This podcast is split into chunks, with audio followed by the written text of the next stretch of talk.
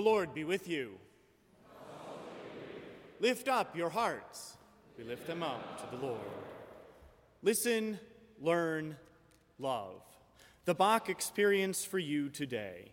We welcome you here in the nave of Marsh Chapel, whether you are present with us in person, listening live on the radio on WBUR 90.9 FM, listening live on the internet at WBUR.org, or listening later on the podcast at bu.edu/chapel. For you today, a word of grace, preached in the glorious music of Bach, offered by the Marsh Chapel Choir and Collegium under the leadership of Dr. Scott Allen Jarrett. I am Brother Larry Whitney, University Chaplain for Community Life, and I bear greetings on behalf of our Dean, the Reverend Dr. Robert Allen Hill, as he is away this week. Listen, learn, love, and may we stand as we are able in the praise of God.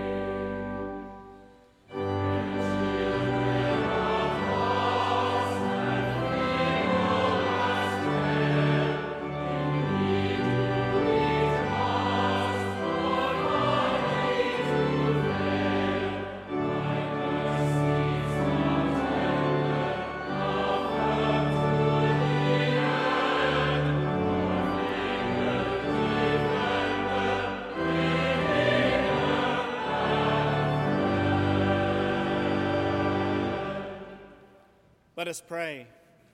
O God, whose blessed Son came into the world that he might destroy the works of the devil and make us children of God and heirs of eternal life, grant that, having this hope, we may purify ourselves as he is pure, that when he comes again with power and great glory, we may be like, like him in his eternal and glorious kingdom, where he lives and reigns with you and the Holy Spirit, one God, forever and ever.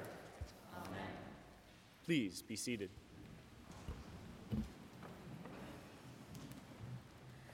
A lesson from St. Paul's first epistle to the Thessalonians, chapter 4, verses 13 to 18. But we do not want you to be uninformed, brothers and sisters, about those who have died, so that you may not grieve as others do who have no hope. For since we believe that Jesus died and rose again, even so, through Jesus, God will bring with him those who have died.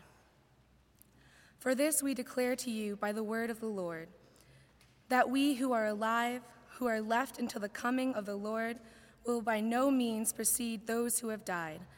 For the Lord himself, with a cry of command, with the archangel's call, and with the sound of God's trumpet, will descend from heaven, and the dead in Christ will rise first.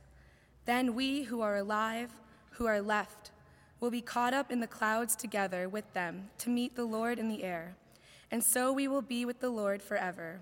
Therefore, encourage one another with these words the word of the Lord. Thanks be to God.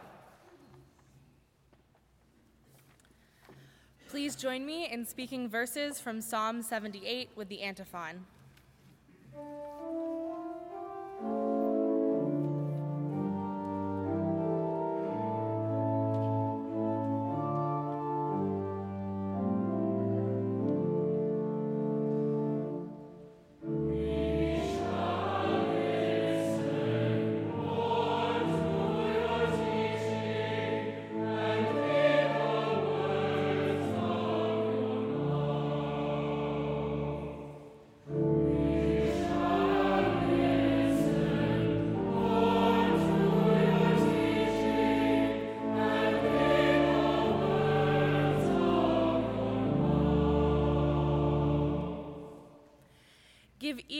My people, to my teaching.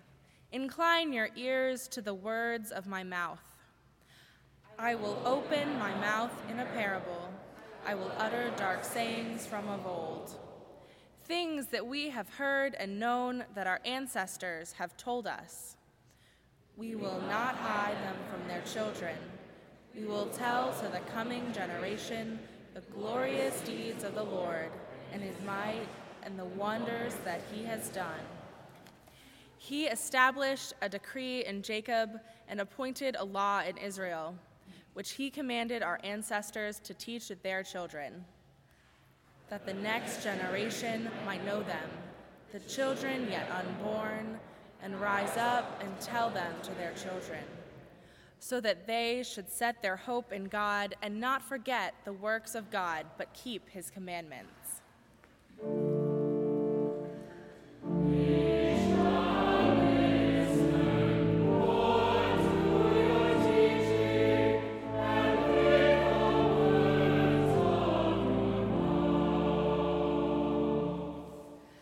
Now, please rise as you're willing and able for the singing of the Gloria Patri and the reading of the Gospel.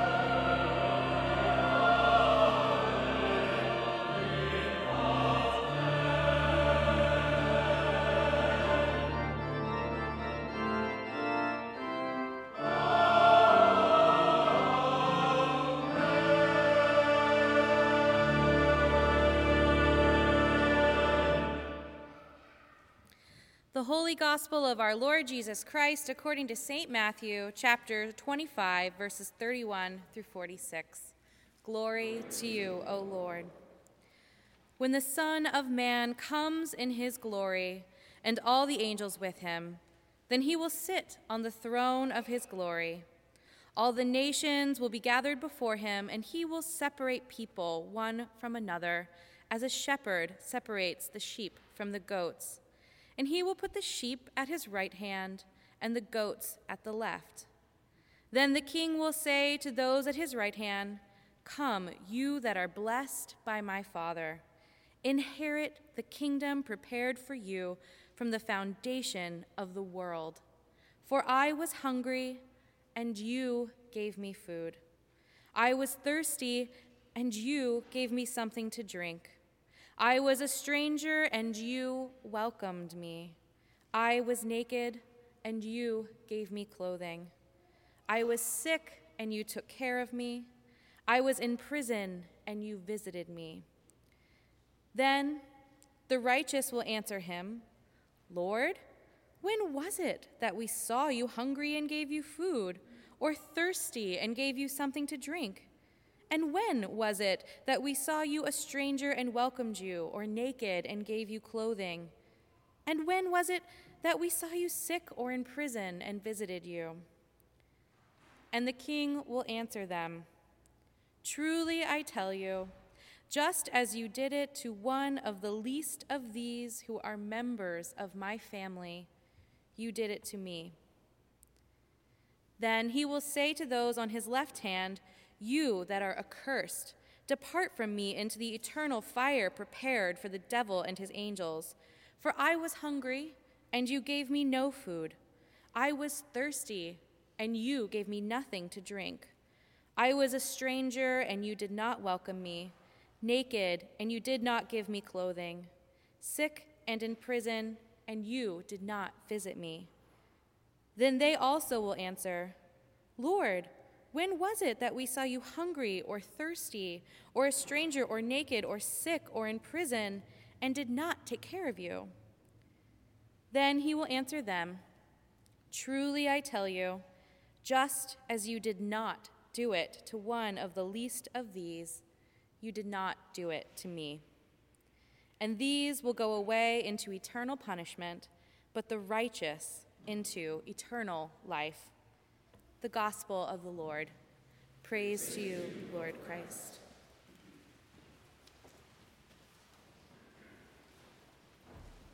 Please be seated. May the words of our mouths and the meditations of all our hearts be acceptable in your sight, O God, our rock and our Redeemer.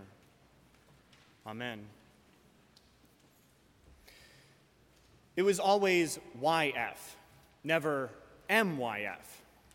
Calling it MYF, or Methodist Youth Fellowship, failed to recognize the fullness of the denominational identity of the United Methodist Church, which resulted from a merger between the Methodist Church USA and the Evangelical United Brethren Church in 1968.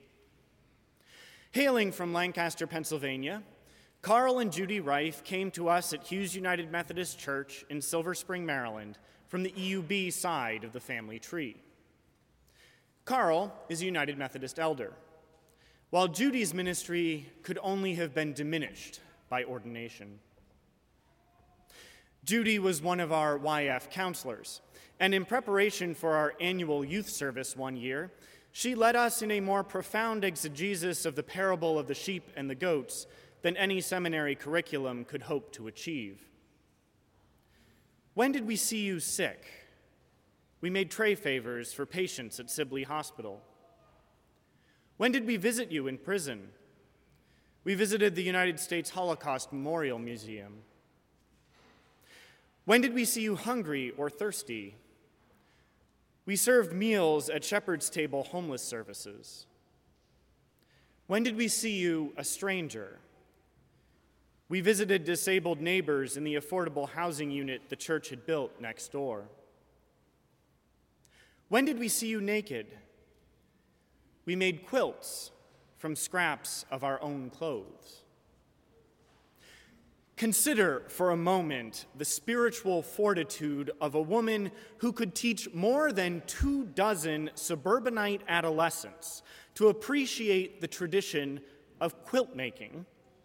Encourage us to participate in that tradition as a lived experience of faith, and inspire us to continue to live into the meaning of that act more than a decade and a half later. Judy died on October 20th in York, Pennsylvania, with Carl faithfully by her side as she breathed her last. She lived in so many ways a life of righteousness as depicted in the parable of the sheep and the goats. And she died, I am confident, with something like the opening chorale of today's Bach cantata on her lips. Jesus, you who powerfully rescued my soul, be now, O God, my refuge. I will open my mouth in a parable. I will utter dark sayings from of old, things that we have heard and known that our ancestors have told us. Like our readings for today, our cantata is rather, well, dark. Bitter death, the devil's dark pit the anguish of the soul, the ill and erring, the leprosy of sin, blood that cancels guilt, wounds, nails, crown, grave, sin and death assail. Bach's Augustinian Lutheranism can seem quite foreign to contemporary religious sensibilities. The cantata's text is a stark reminder that faith is serious business, a matter of life and death. That faith addresses the grievously painful situation of blood guilt. And that faith places us in the existential situation of judgment under the threat of eternal damnation. There, but for the grace of God, say Augustine, Luther, and Bach, go we all. The very terminology of blood, guilt, sin, anguish, and judgment press back against the proclivities of late modern religious consciousness toward what might be called and has been called moral therapeutic deism. Moral therapeutic deism believes that God exists, created the world, and watches over human life, that God wants people to be good, nice, and fair, that the goal of life is to be happy and feel good about yourself, that God is not particularly involved in our lives, and that good people go to heaven when they die. Of course, this caricature of Christianity is subject to the same critique that H. Richard Niebuhr leveled against the social gospel movement in the mid 20th century for believing that a God without wrath brought humanity without sin into a kingdom without judgment through the ministrations of a Christ without a cross. For moral therapeutic deism, there is little reason to take religion seriously and thus to pay much attention to it. Religion in this vein is, as Karl Marx described, the opium of the people. Not so for Bach or his theological predecessors, Luther and Augustine. For them, faith is intimate and works its way into our deepest vulnerabilities. It is there, then, in our inmost selves, that we meet God, and where God's presence with us is experienced as grace. Lord, I believe, help my weakness. Let me never despair. You, you can make me stronger when sin and death assail me. Such pietism, of course, must be careful, tending as it does to promise more than it can deliver. Even in a state of grace, we are at times yet given to despair. But without allowing for the seriousness of the religious claim for the deepest and often darkest parts of ourselves, what hope could there be in our times of despair? Dr. Jarrett, tell us more about the hope Bach offers us in today's cantata. Thank you, Brother Larry. Today we present Cantata 78, Jesu der du meine Seele, or Jesus by whom my soul. Written in September of 1724, our cantata dates from Bach's second year as cantor of the Thomas Church in Leipzig, where his duties included weekly composition of a cantata for the Sunday liturgy. Bach's text that day were lessons from Galatians chapter 5, urging Christians from the ways of the flesh to live in the Spirit, and from Luke chapter 11, in which Jesus heals the ten lepers. As is often the case, Bach draws poetic and musical inspiration from a familiar 17th century chorale tune, in this case, Johann Rist's 1641 Jesu der du meine Seele. The text calls us to pin our sins on the cross with Jesus, using particularly direct passion imagery. As with Paul's letter, there is no escaping, there is no escaping the depravity of the flesh for Augustine, Luther, or with Bach. But the theological and thereby musical trajectory of the cantata, the hope, moves the Christian through a cycle of eagerness to cleave to the cross, the power of Christ's redeeming blood, and the assurance of Christ as our breastplate in a world where Satan lurks to thwart our every thought and deed. In the opening movement, Bach depicts the poignancy of the Passion, the deep, deep love of Jesus and our long suffering, all, as an extended Passacaglia. Not just a formal unifying structure, this recurring tune is laden with all of the pathos necessary to depict our frail human condition and the urgency of the need for redemption. As the tune is passed through the instruments and the voices in nearly 30 iterations, Rist's chorale tune is heard in the soaring voices of the sopranos, doubled by flute and horn. As the text describes the vigor with which Christ rescues our anguished souls, the music too becomes more active and urgent, yet all within the framework of the prevailing ground bass. In the end, Bach achieves astonishing scope of idea and musical transformation and one of the most well known and most beloved of all Bach's chorale fantasias. The corpus of the cantata moves the Christian from earnest eagerness, eagerness to follow in Jesus' steps. Listen in the second duet for the pizzicato of the double bass as the soprano and alto tread in each other's musical footsteps. To the redeeming sprinkling of the blood of Christ, depicted by the elegant flute solo with tenor soloist to the ultimate offering of not just our sin, but also our whole heart as we too take up the cross to live the gospel in the world. Listen for the wisdom of the baritone and the full, confident stride of the redeemed, whose soul is stilled by faith and the promise and the hope of sweet eternity. Thank you, Dr. Jarrett. In two weeks, Dr. Jarrett, Dean Hill, and I will travel to San Diego with members of the Marsh Chapel Choir, and where we will meet up with members of the Bach Collegium San Diego to bring the Bach experience, now in its eighth season here at Marsh Chapel, to the American Academy of Religion annual meeting. There we will present Cantata 77, Du sollt Gott deinen Herren lieben, You shall love the Lord your God.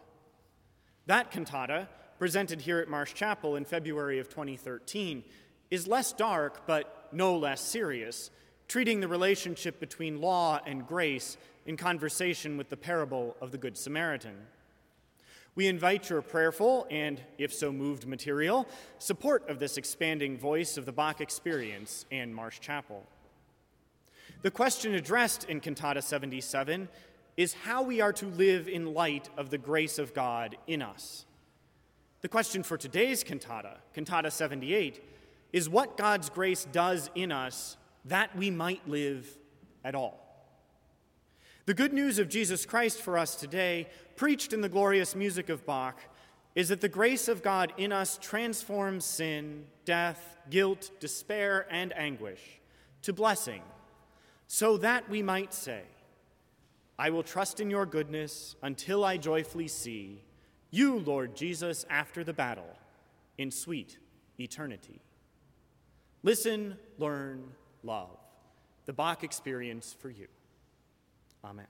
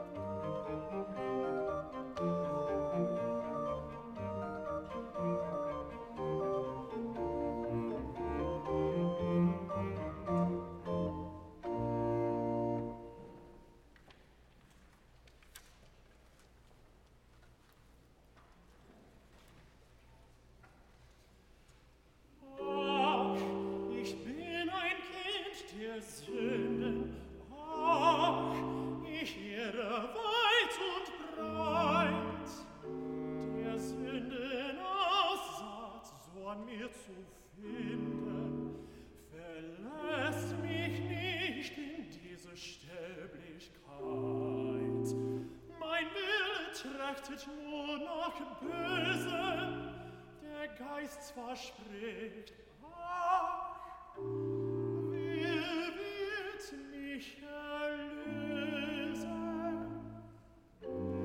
Aber Fleisch und Blut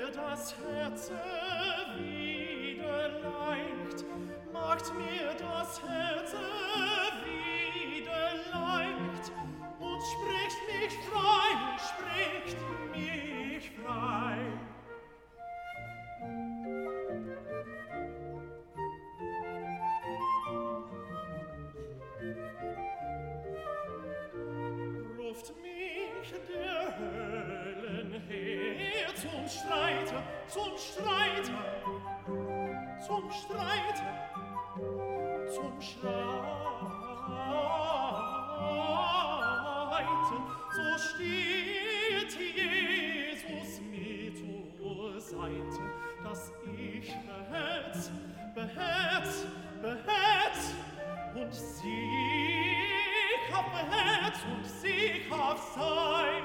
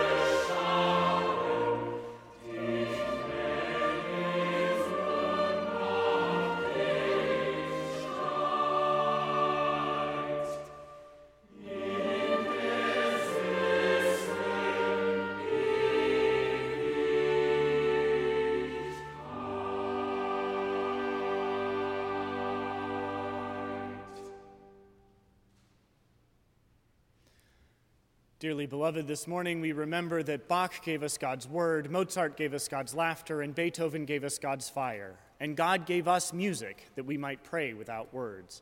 We thank Dr. Scott Allen Jarrett, the Marsh Chapel Choir, and Collegium for leading us in prayer this morning.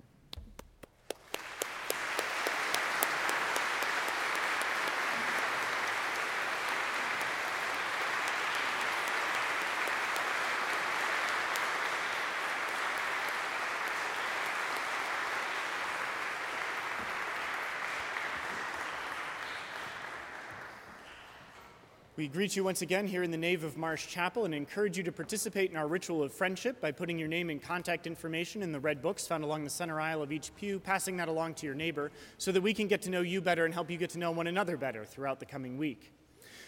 We note that international students are invited to join the Reverend Brittany Longsdorf, our chaplain for international students in the narthex following the service, uh, for their monthly international students luncheon. Everyone else is invited downstairs for a reception uh, for, as we're preparing uh, at about 1.30 or 1.45 to baptize my daughter, Lily. Um, so come on down and join us for a meal. We invite you to meditate on O God, Our Faithful God, uh, organ setting by Sigfrid Karg Elert, played by Justin Blackwell at the organ, as the ushers wait upon us for the morning offering. Now walk in love as Christ loves us, an offering and sacrifice to God.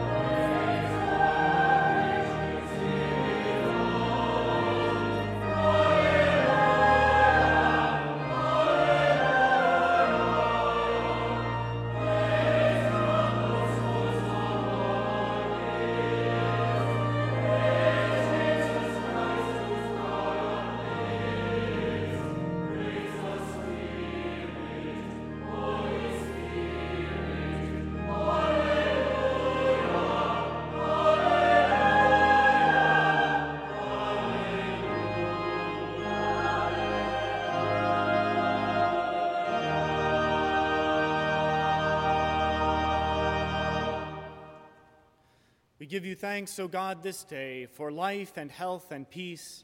Now bless these gifts and those who have given them to the work of ministry in this place and throughout the world. Amen.